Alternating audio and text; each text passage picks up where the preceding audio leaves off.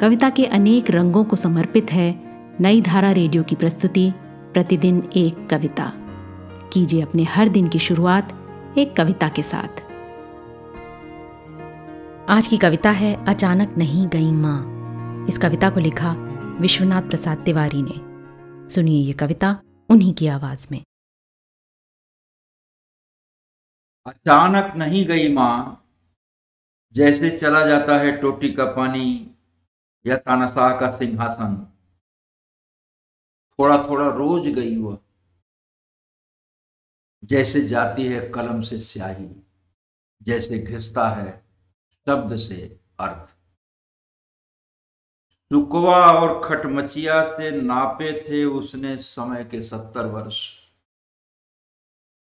जीवन को कुतरती धीरे धीरे गिलहरी सी चढ़ती उतरती काल वृक्ष पर। गीली सूखी लकड़ी सी चूल्हे की धुआँ देती, सुलगती, जलती, रात काटने के लिए परियों के किस्से सुनाती। अंधेरे से लड़ने के लिए संझा पराती के गीत गाती। पृथ्वी और आकाश के पिंजरे में फड़फड़ाती। बीमार खड़ी सी टिक टिक चलती।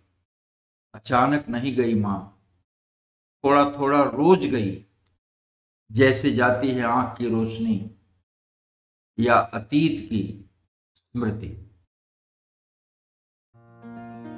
आज की कविता को आप पॉडकास्ट के शो नोट्स में पढ़ सकते हैं। आप जहाँ भी प्रतिदिन एक कविता सुन रहे हैं, वहाँ अपने कमेंट्स शेयर करना ना भूलें। अगर आप चाहते हैं कि नई धारा रेडियो की ये प्रस्तुति हर सुबह आपके व्हाट्सएप पर आ जाए तो हमें इस नंबर पर मैसेज भेजें। Seven four two eight seven seven five three seven six कल एक और कविता के साथ फिर मिलेंगे।